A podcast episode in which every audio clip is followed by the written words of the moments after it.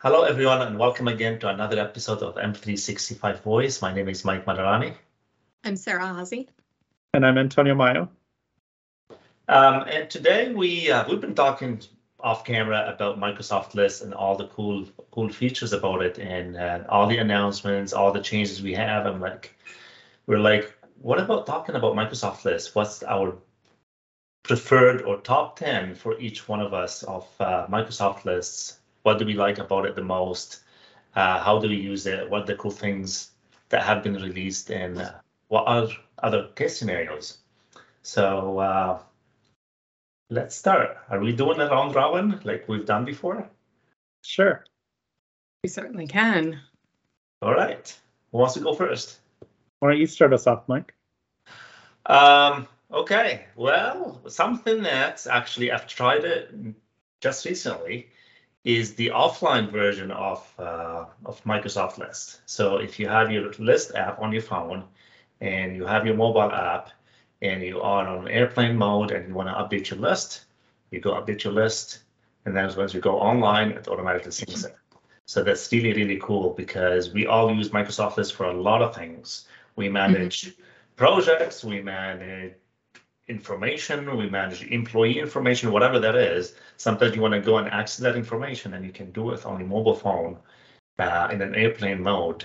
And then you'll be able to access everything and then you can be able to update it. And once you're you're uh, online, it will automatically sync it.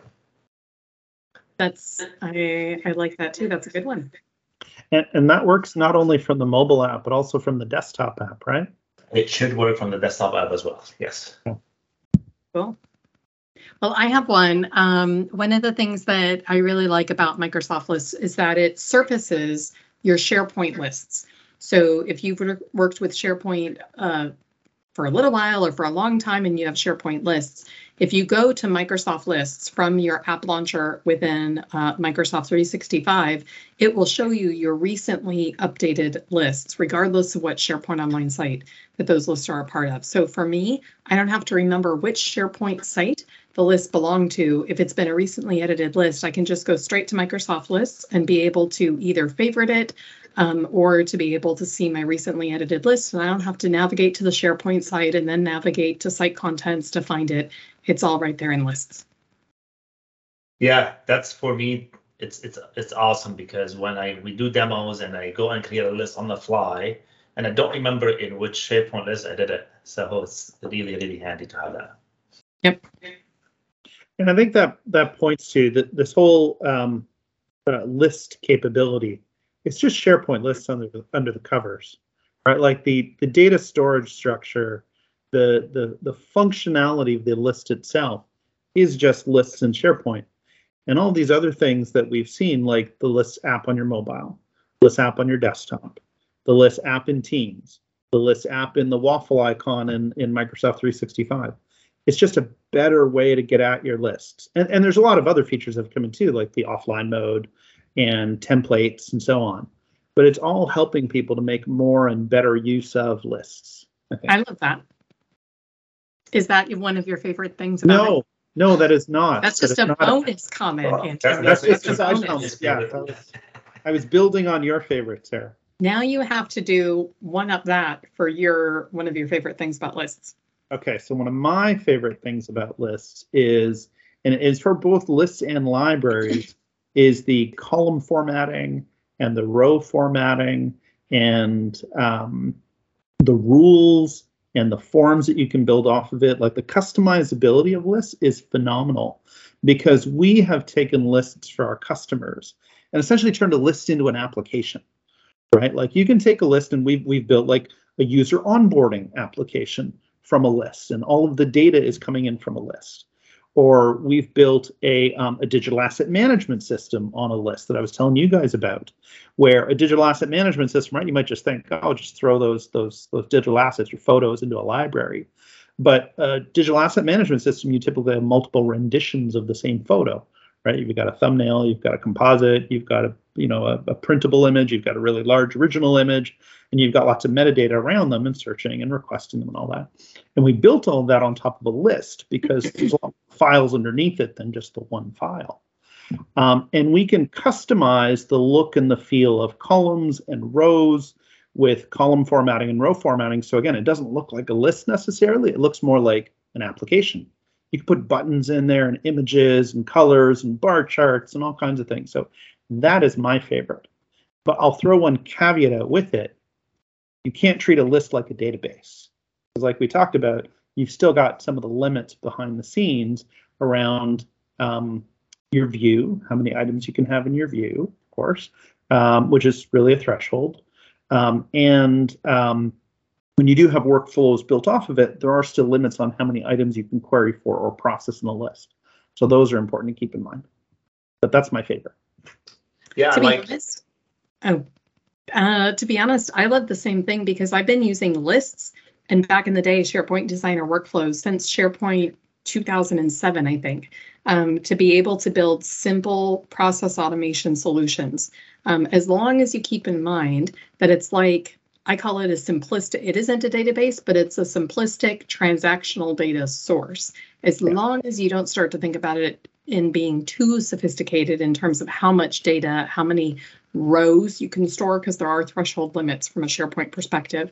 Um, and there are levels where you might just get so much complexity in a workflow, even in a Power Automate flow, that it can make the list, it can be too brittle because it isn't a full transactional relational database. Exactly. I've gotten into trouble myself where I've tried to, this is a long time ago, so I've learned from this, but string too many lists together through lookups and IDs. Again, trying to use it like a relational database. And now this is going back again a long time, uh, so don't do that anymore. But yeah, you can't treat it like a relational database. So it's important to think of it in that context. Yeah, absolutely. And and to your point, from a formatted perspective, um, to add to that, the the templates that you have in, in in Microsoft List that you can start off with, you don't have to start from scratch. Uh, Yeah. I would say 95% of my Microsoft List will start from a template, even if I have to use 50% of the fields. That saves me 50% of the time, and it has formatting already in it. So that's really cool. You you you, you should go ahead and use it. But one of my favorite also is the add mention. Uh, so in your comment, you can add mention someone. And um, if you are using the Microsoft Web, uh, sorry, the, the list web, uh, then the add mention goes into a notification email. So okay, I add mention you, and then you get an email. And if you are using it inside Teams, you get a Teams notification, which is pretty cool that you, it knows where you, it's coming from, so you don't get always the email. So you are on Teams all the time using it in Teams, so you get a notification in Teams that someone's at mentioning you about a specific item. So that's pretty cool. I like that too.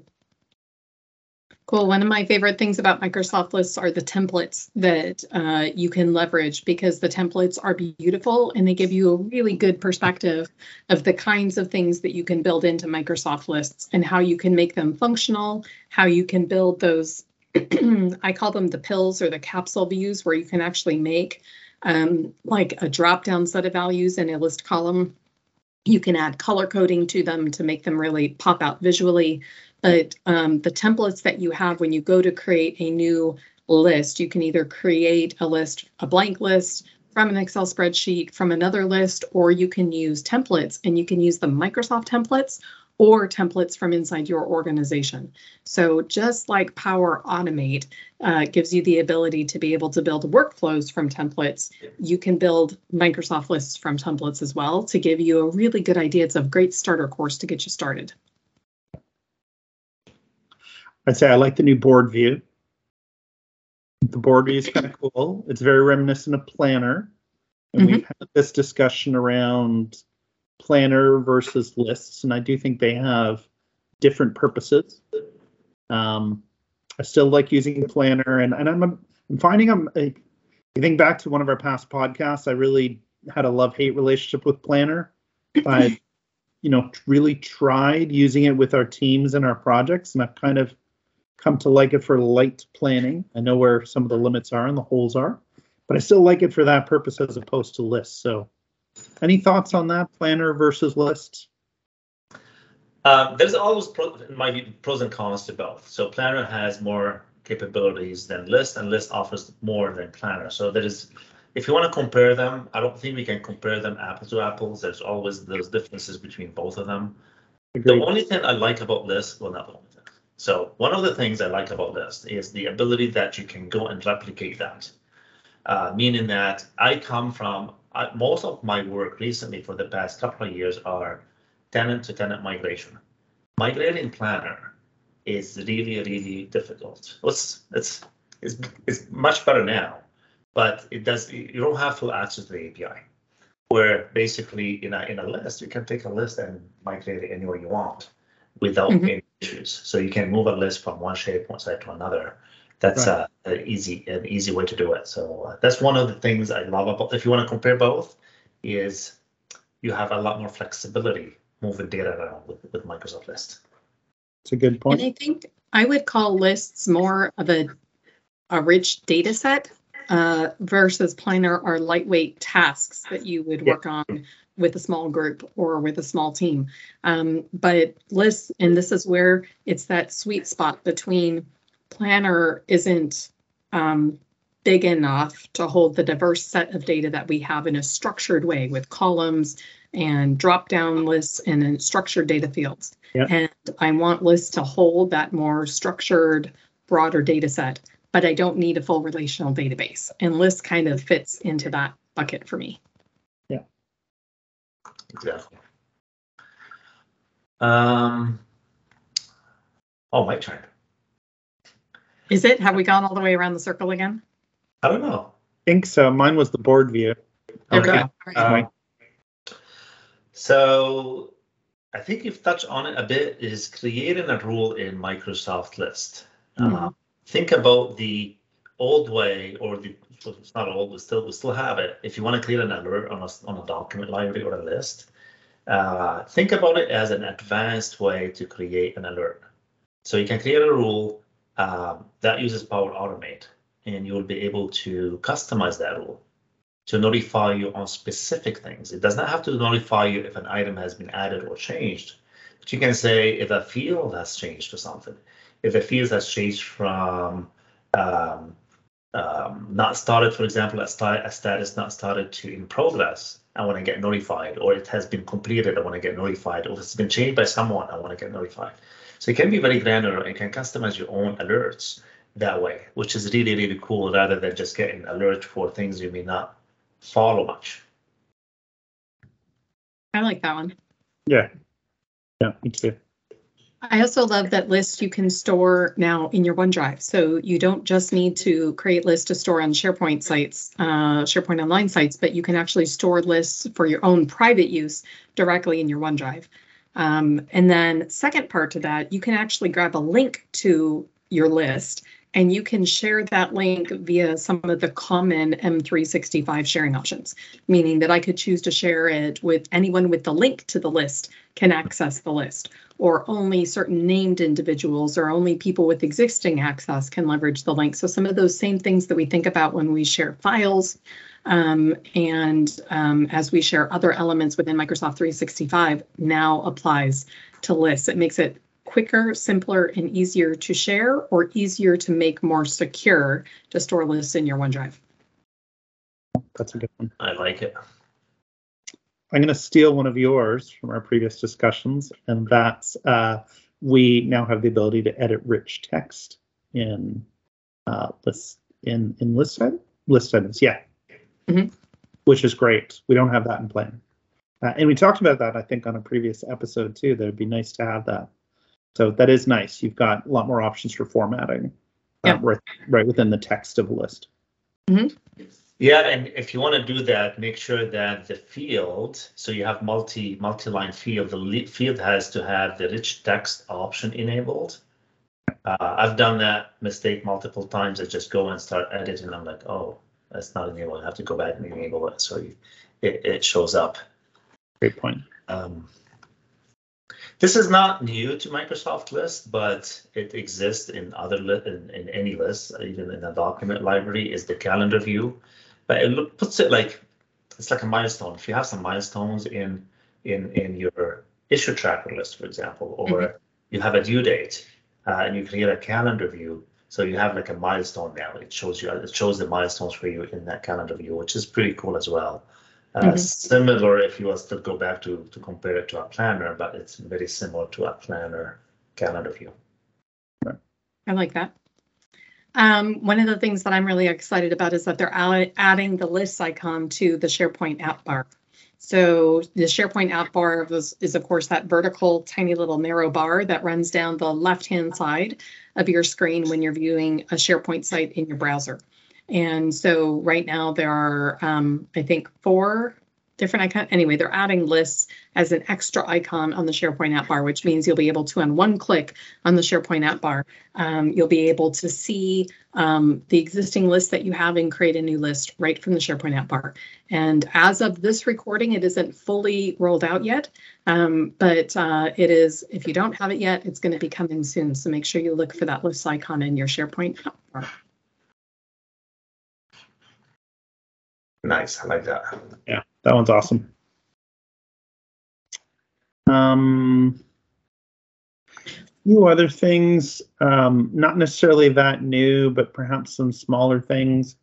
Um, the ability to share a link from an item on a list, we now have that. Uh, and I think that rolled out late last year. We didn't, we wa- weren't able to do that the same way as we can with files, so that's a nice little addition. Um, Microsoft List is coming to Android as well. That, that was a nice announcement that we saw. Um, Um, primary ones.